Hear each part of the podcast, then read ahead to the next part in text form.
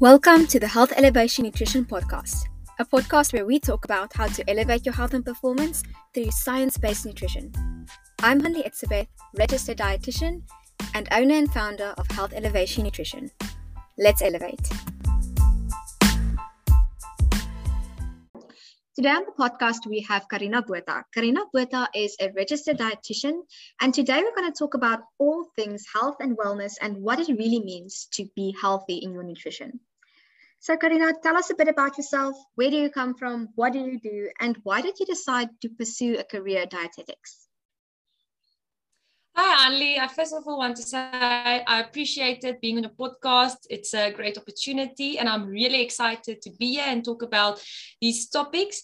So where do I come from? Well, I was born and raised in the Free State in a very small town by the Vaal Dam called Deneysville. But since there, I have lived in quite a few places, including North West, Gauteng, and currently I'm based in Mpumalanga. What do I do? I'm the proud owner and founder of Love Health Lactation, my private practice. I'm a registered dietitian and certified lactation consultant, currently based in Witbank, Emalahleni, Mpumalanga, South Africa.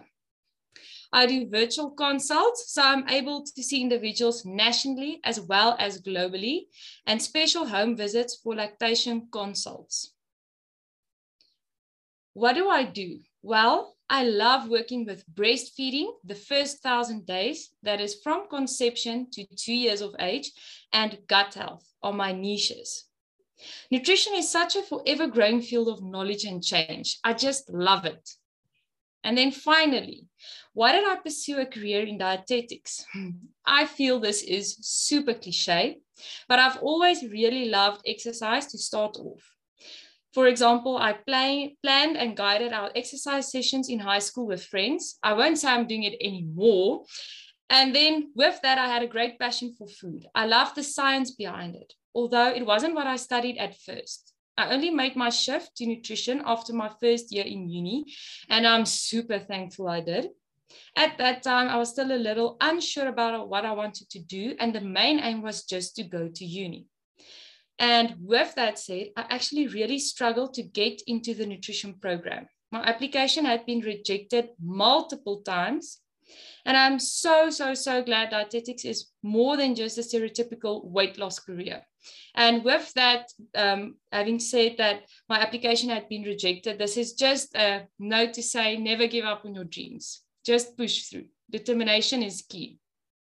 And then if you love what you do, you'll never have to work a day in your life.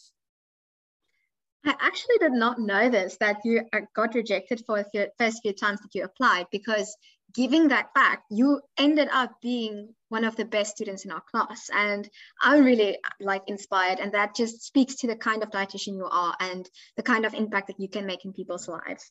And that actually bleeds into our next question, right? What does a healthy diet mean to you as a dietitian? Well, if you look up the term diet, it refers to what an individual habitually consumes or a special course of food to which a person restricts themselves, either to lose weight or for medical reasons. As a noun, it can be used as I'm going on a diet, or as a verb, I began dieting again. I think that's any dietitian's pet peeve. So when we reflect on these definitions, does any of these definitions remotely sound as if it's used within quotation marks, healthy terms? Personally, I do not think so. So diet culture has linked the term diet with negative and restrictive thoughts and behaviors. I actually had some pushback once when I made a post on stopping diet culture. And just reflecting back to the term diet, it's a very universal term. Perspective and context is everything when it comes to that. So going back to your question, what does a healthy diet mean to me as a dietitian and an individual? Balance and abundance. I repeat, balance and abundance. I know, right? Completely opposite of restriction and limitation.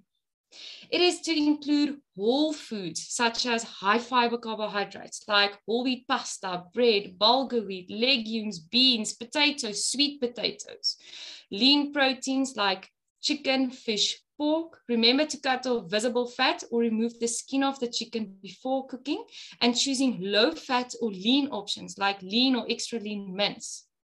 It is to include vegetables, carrots, broccoli, beetroot, cabbage, spinach, and finally adding small amounts of fat like sunflower or canola oil, olives, avocado, nuts, and seeds. And interestingly enough, dietitians repeat these messages daily and religiously. But what had been found? Prof. Rina Swart from the University of Western Cape presented that on average, South Africans only consume 60 grams of fruit and 106 grams of vegetables on a daily basis. That is just shocking. Where we should aim for a total of at least 400 grams or more of fruits and vegetables per day.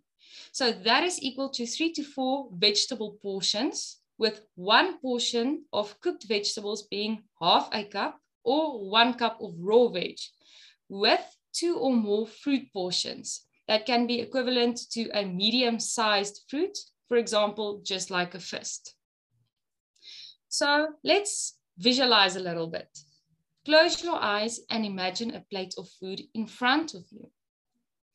Half the plate should be vegetables, different varieties and colors. 1/4 of the plate, lean protein. And the final quarter, high fiber starches. This can be viewed as balance. Now that we've got that visualization, let's put it into food on the plate. For example, if I make a salad, a mixture of 2 cups of lettuce, tomato, cucumber, or carrots, for example, adding that to my plate, adding a boiled egg or a hand palm size of chicken breasts, and then some lentils, and then maybe a teaspoon of seeds or olive oil as a dressing. So that can be an ideal meal. Or for example, a 2-egg omelet, adding some tomato and some low-fat cheese like cottage cheese, low-fat cottage cheese, and a slice of whole wheat bread on the side. So that's just 2 examples of a balanced meal. So for me, health is more than just numbers on a scale. That's gravity pulling you down. The majority of overall well-being is linked to gut health, as it sets a foundation for immune functioning, mental health, behavior, and ability to recall information. Thus, adequate nutrition is vital for physical and mental well-being. I absolutely love that you touched on the fact that healthy means balance and abundance, because we get so used to these messages that we should be excluding foods or that we should be cutting out these kind of foods to be healthy. And actually what you're saying is, no, no, no. Let's focus on what are we adding into our nutrition to be healthier. Let's focus on the abundance of healthy foods that they are. And as I've been working with clients, I've also found that the changes that we as dietitians ask them to implement seem so small and almost insignificant. I mean, like you said, just the visualization exercise with the plate or adding the fruits and vegetables. It's so basic. But once we have that behavior change pieces that we can implement, we actually see very, very good results with our clients. And that's what the dietitian is for. It's just to provide that accountability and that knowledge and that permission to live in balance and abundance. And absolutely. Yeah. And that actually brings us to our next question. And what are the common misconceptions that people have when they make healthy changes to their diet? Well, how much time do you have? I mean, there are so many. No, I'm just joking. So I just chose a couple of common misconceptions and mistakes that I have found, and let's dive right into it. So number 1, the all or nothing approach. People tend to believe that dieting is either black or white, but what about the gray area? For example, let's say I set a goal to exercise 5 times per week for 30 minutes at a time, or to increase my fruit intake to 2 fruits a day, where I usually had only 1 or no fruits at all. Or, final example, to increase my water intake to 2.5 to 3 liters daily, where on average I consumed less than 1 liter. So from my examples, you can see, once again, adding abundance, no limitations. And all of those things, they seem insignificant. It's like, oh, that's a no-brainer. Okay, back to the point. Let's say I only managed to exercise 2 times when Thursday hits. One could then think, okay, I'll never reach my target anyway. Nah, I'll start again on Monday. Or, great, I'm nearly halfway there. Reaching 60 or 70% of my target is way better than quitting when I've only reached 40%. Life has too many unexpected curveballs. It's better to adapt and adjust with them than just quitting when you've only started. Leanne Ward, also known as the fitness dietitian, likes to say, and I quote, "Messy action is better than no action at all." So once again, guys, it's not a black and white approach. Gray areas are necessary and needed for success. Going over to the next misconceptions and misunderstandings I've seen, limitation and restriction. So we have touched on this recently. Always ask yourself, is this sustainable? If it's not sustainable, rather pass. Here is some food for thought. Ask yourself, in 5 or 10 years' time, can I still see myself completely avoiding sugar, carbonated drinks, crisps, or starches? Can I still see myself exercising 2 hours per day? With that being said, you're not an elite athlete, just a normal individual with a busy 8-to-5 work. If you can't see yourself doing this in 5 to 10 years' time, then it's maybe time to stop. If it's not consistent, rather stop. Consistency is key, and consistency leads to results. So always aim for things that are reachable for you as an individual. Going on to the next one. No carbohydrates or starches in my diet. Carbohydrates are life. Guys, carbohydrates are life. Please, if this is the only thing you remember, do not restrict your carbohydrates unless it's for medical reasons. Carbohydrates are the easiest source of energy, and it fuels the brain. When we eat carbohydrates, it's broken down into glucose, which the body readily uses for energy. When the amount of glucose or carbohydrates are lacking from our diet, the brain sends signals to the body to eat more carbohydrates or sugar to provide energy to function normally. This is a normal response. When the food ingested are highly processed, high sugary foods, blood glucose levels tend to spike quickly and finally causing your energy levels to crash back down, leaving you feeling tired, shaking, hungry, dizzy. This then leads to craving more sugar or highly processed carbohydrates in an attempt to raise blood glucose levels again to its normal baseline. Therefore, from the beginning, fuel your brain with the best, high fiber carbohydrates. Then on to the next, cutting out entire food groups. Is it sustainable? The only time to avoid foods is when you've been diagnosed by a medical professional with a medical condition like Crohn's disease or food allergies. On this note, there is no such thing as bad or good foods. The only bad food is food that became rotten, spoiled, or moldy. There are only poor food choices like highly processed foods, frequent takeaways, and convenience foods, which are generally high in saturated and trans fats, sugar, and salt. Then, quick weight loss. Losing 2 kilograms in 1 week rather raises a red flag than a reason for celebration. Short-term weight loss accounts for water mass, proteins, and bone minerals. Quick weight loss can result in gallstone formation, dehydration, electrolyte imbalances, or malnutrition, to name a few. Fat loss is a slow process. The slower, the better. also the better chances to keep that fat off.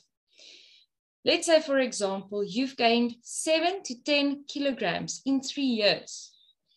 Now imagine you lose only 1 kilogram of weight per month for a whole year. That is equal to 12 kilograms. Guys, always have the big picture in mind. And then losing weight won't make you happy. Yes, by living a healthy, abundant, and balanced life can improve gut health, leading to having an improved mood. But if you are unhappy with your appearance or have a lack of confidence, losing weight won't resolve the root cause. And the final one for today, there is not a one solution fix. Magic pills or solutions or fad diets that can be defined as trendy weight loss plans like keto diet, Banting, the 28 diet that promises dramatic weight loss. Then, you know, red flag, rather pass. Always remember, if there were quick one solution fixes, we wouldn't be facing a global obesity pandemic with 7 out of 10 women, 3 out of 10 men, and 13 children under the age of 5 years presenting with overweight or obesity in South Africa. I absolutely love that you basically touched on a lot of the myths and a lot of the things that we see nowadays on social media, the messages that we received, and especially the fact that you said quick weight loss is a red flag rather than a reason for celebration. And the big thing is nowadays, it's very glamorized, and we see a lot of like before and after posts. And what I also always wonder about is what about the after post, you know, what happens after the 12 weeks or whatever that the drastic weight loss happened. And that you always should have a plan for how do I actually make this sustainable and long-term. And that actually also brings us to the next question, right? A lot of people feel that they fail in their diets. That's why we have this culture of diet starts Monday, right? What would you say causes people to fail in their diets? And does failure in nutrition actually exist in your eyes? Does failure ever exist? Let's start there. So, with that question being asked, I want to go over to motivational quotes, because you know when you are low on motivation, the first thing you do is you go into Pinterest, motivation, motivation. So some of the motivational quotes support failure as an opportunity to rise again. It is seen as a setback for a new comeback. It is not the opposite of success. It is part of success. It's not about the destination, but the journey. Winston Churchill quotes, "Success is not final, failure is not final. It's the courage to start that counts." So referring back to that all or nothing approach, we should leave room for error. Exercising for 10 minutes because you are tired instead of 30 minutes is better than nothing at all. Success is not a perfectionist game. Gray areas are part of the journey. That's my approach and my attempt, because failure doesn't exist. It comes back to that resilience piece, right? It comes back to, are you able to adapt to life? Because we have this idea that when we start with a nutrition plan, everything is going to go according to plan. I'm going to be able to meal prep. I'm going to be able to do all these things. And then something happens. And if we have, like you said, that black and white approach, we think, oh my goodness, I'm off of the bandwagon. And what now? Now I need to start again. And you keep on being in this endless cycle of either being on a diet or off a diet. And I love that you say, you know what? Success is not a perfectionist game. Leave area for the gray areas, because that's life. And that's not, being too, you know, lenient. It's being realistic and to plan for that and to work with someone like yourself who can plan for that, you know?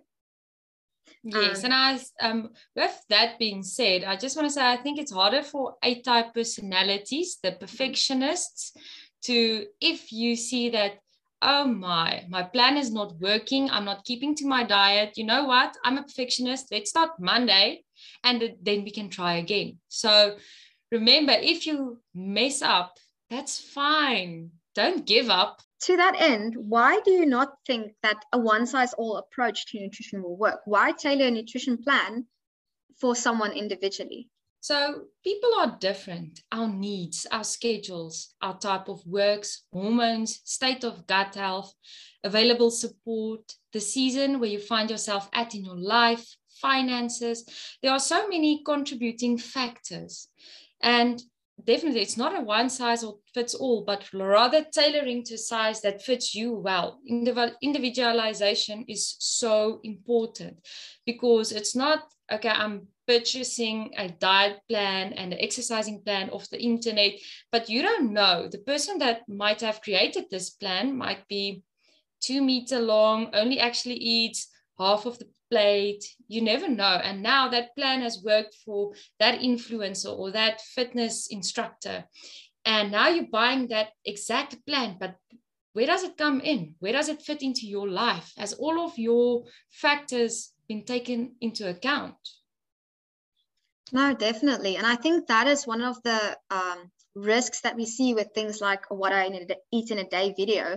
We want to compare and we want to see, okay, maybe that is what made that person, you know, so successful. But the question is, for your genetics, for, like you said, for your gut health, for your circumstances, you can have two people eating the exact same thing, but they won't necessarily get the exact same results. I think that also leads to the next question. Why is it important to work with a dietitian specifically? Why is it important to work with someone who studied for a very long time to know all of these different elements? Need we say more? Your dietitian is your personal supporter. Your dietitian will help you create and develop personalized goals, meal plans, establish healthy habits, being mindful. It's all about holistic well-being. When I reflect back to what you said, let's say, for example, the ideal meal or the what did I eat in a day? If you compare just the two of us, I mean, I am longer in comparison. I don't exercise as hard as you. And for example, you don't breastfeed. You don't. There's so many contributing factors. So how can you compare two individuals and expect the same results? Even the body build. So once again, it's all about evidence-based information, meaning various studies have tested and trialed these methods of well-being and came to a conclusion. It is not anecdotal, something my friend's aunt, daughter, teacher tried and succeeded. Nope. These are proven to work by various scientists over many decades. It's 4 years in uni, one community service year, and a lifetime of continuous learning. And have that apple or two a day. It wouldn't be necessary to go to the doctor anyway. Wink, wink.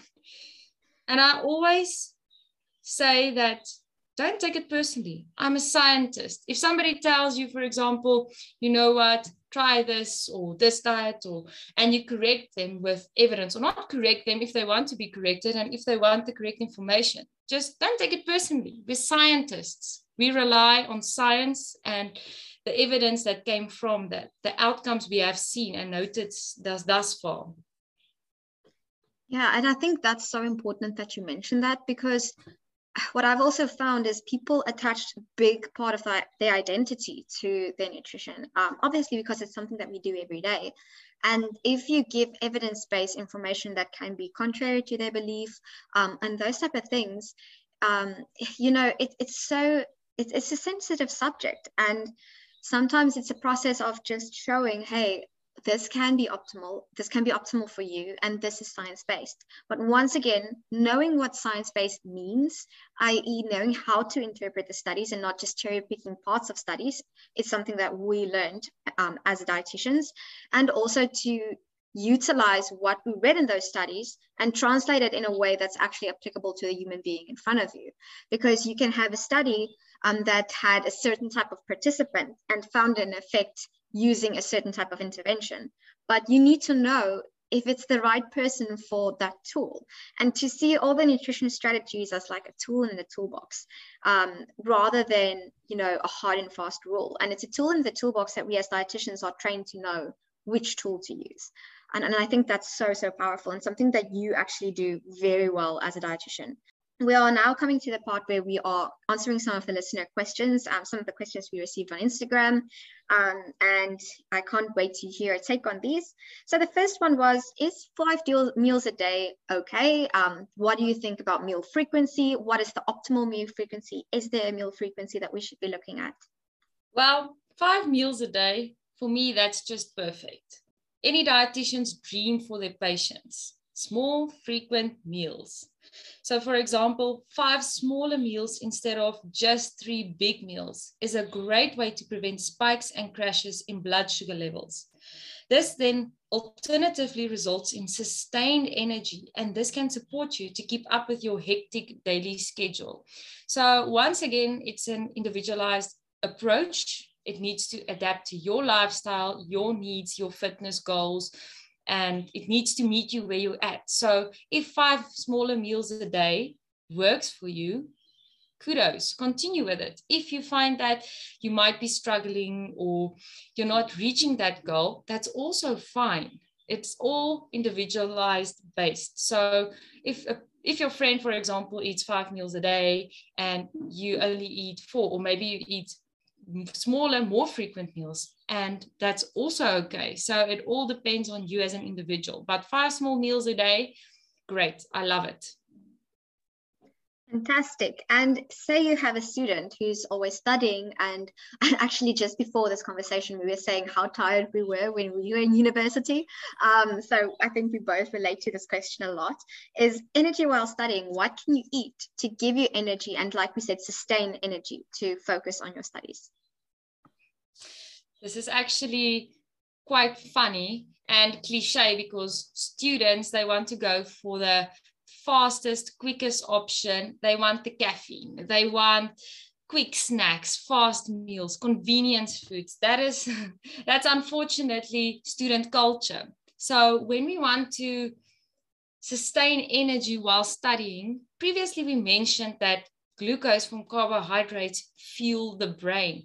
So a great snack idea to prevent lapses in energy is to combine a high fiber carbohydrate with protein and some fat. For example, a provita with peanut butter or cheese, or a fruit and a yogurt, or a banana with some peanut butter, or fruit with nuts and seeds. Once again, it's just going back to that visualization and thinking about, okay, I need my carbs, I need my proteins, I need my fats. How can I incorporate it into a snack or a meal so that I know when I need to study at 11 at night that I'm gonna have energy, or when I need to wake up and go and write that test, that if I include all of these various components that makes my diet ideal, that I will have that energy I need. It's just, once again, consistency. You can't expect to eat one, in quotation mark, balanced meal for breakfast and then going over to burgers and chocolates and chips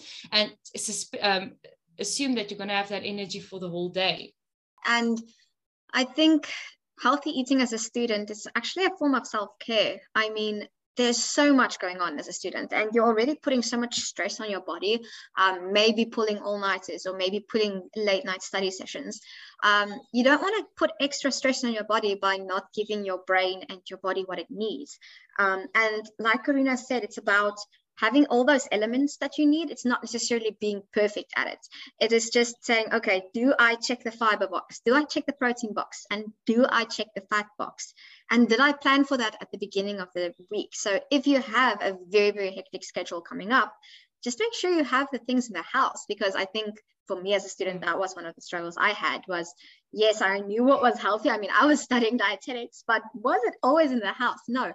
The best way is just to set yourself up for success in order to be able to check the boxes that we just talked about in a way that also suits your budget, right? I don't know.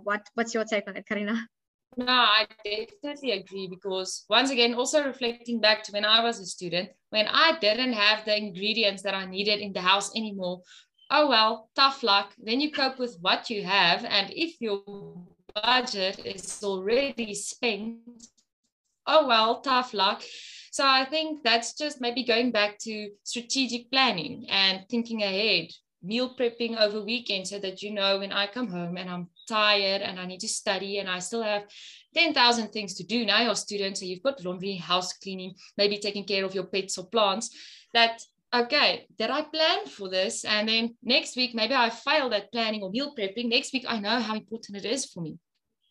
Yeah, and to learn and not to expect yourself to have it already planned out from the get-go, but to evolve and to get some strategies that work for you and to also prioritize it. I think sometimes there's so much that we have to prioritize that we don't necessarily prioritize it. I think as dietetic students, we already knew how important it was. So it was something that was at the top of the priority list. And even so, we sometimes slipped up, but just to see it as a way of self-care and just to make sure that you support yourself. I mean, you're working so hard anyway, why not give yourself the best, you know, best chance of succeeding? So that brings us to the last listener question, which is around body composition. So basically the question was about macronutrients, which macronutrients are optimal for optimizing body composition, and also touching on like what factors can influence body composition. So the body is composed out of various elements, such as bone mass, water mass, muscle mass, ligaments, tendons, and organs. It is actually way, way, way more complex than one could imagine. When taking this whole picture into account, we see that focusing only on one type of macronutrient is inadequate. So for the listeners who don't actually know, macronutrients includes carbohydrates, fats, proteins, and water. So various macronutrients, including the type and the variety, contribute towards different vitamin and mineral needs. And all of this is needed to sustain normal body functions. Once again, individualization is so important to ensure you reach your personal goals. It's not just, okay, so I want to build muscle, I'm going to eat protein. So for example, if you are an elite athlete, you will have a greater muscle mass in comparison to the average Joe that might actually only exercise 3 times per week for maybe an hour or 45 minutes. So once again, individualization. Body composition can also be influenced by, if you compare a male's body composition to a female's body composition, it would be way different.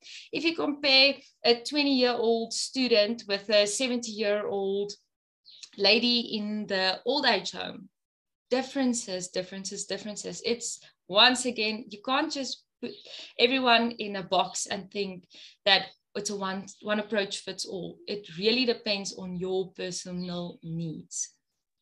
Yes, that's once again one of the things that dietitians tend to say is, hey, personalized approach. And I think body composition is a very big buzzword, especially in like the fitness industry, right? And when we typically get questions about body composition, it's about, can I lose fat and gain muscle? And I feel like your body is a lot more complex than just fat and muscle, right? It's composed of a lot of different elements. And yes, for example, increased protein can help you to have more muscle protein synthesis. But something that people don't always understand is that you also need carbohydrates to protect your muscles from being broken down for energy. So having adequate carbohydrate stores, for example, is very important to also prevent that breakdown of muscles for energy and to keep your metabolism going, to keep your intensity of your training up so that you can actually reach those intensities that's able to build muscle and things in the first place. And we have also moved away from looking at ratios of macronutrients in sports nutrition and rather move towards gram per kilogram, because that's more adequate, like Karina said, to approach certain individualized approaches. So it's more, science that shows that it actually meets your needs better. And there are like baseline grams per kilogram ranges that you can give, but the most important thing is, are you actually supporting your body with adequate nutrition? Are you sleeping well? Are you having a balanced diet? Like Karina said, are you building your plate? And then you can worry about, you know, very specific macronutrient targets. But it's about more than just specific targets.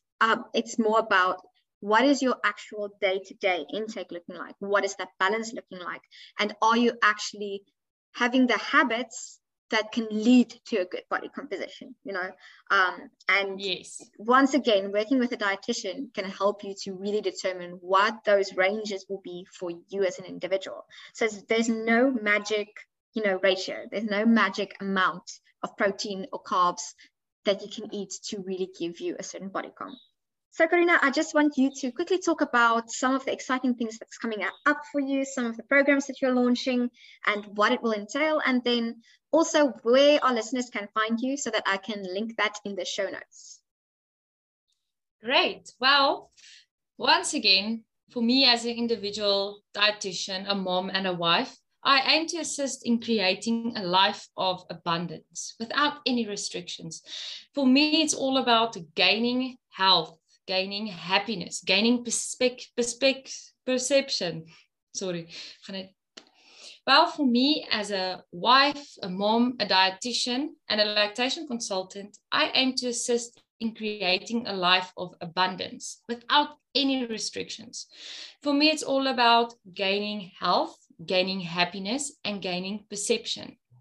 It's not about anything. I don't want to put you into a challenge because nobody is a loser. Everybody should be a winner. It's about progress.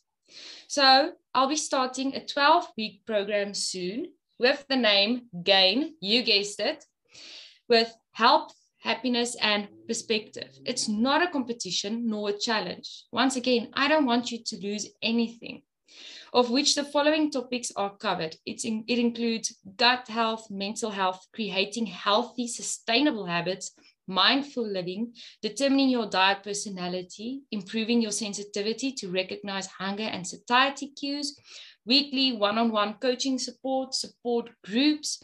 So that's actually, I'm very excited about this. It's going to be 12 weeks. The program's going to start soon. Launch will be at the beginning of May. So there are only also limited spots available. So if you're interested, don't hesitate.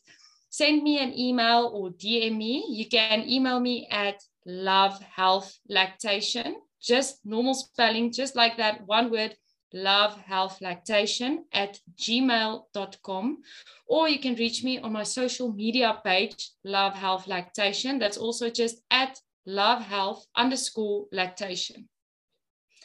So yes, that's my story. Fantastic. I'll be linking that on the show notes. And also, if you are a mum, if you know a mum or a mum-to-be, please send Karina's email or her contact details to them. She is amazing, not only from a practitioner perspective, but she's also a mum herself, and she knows exactly how to help someone really thrive in this very special time of their life. Karina, I just want to thank you for coming onto the podcast, and good luck with all the new endeavors, and I look forward to chatting to you soon. Thanks. And then I just want to add on that I actually forgot, I'm also running a few workshops on breastfeeding, preparing to breastfeed, pregnancy, starting solid. So all of those things are really in my area, and I enjoy it, and I enjoy helping moms, families, and little ones achieve and thrive.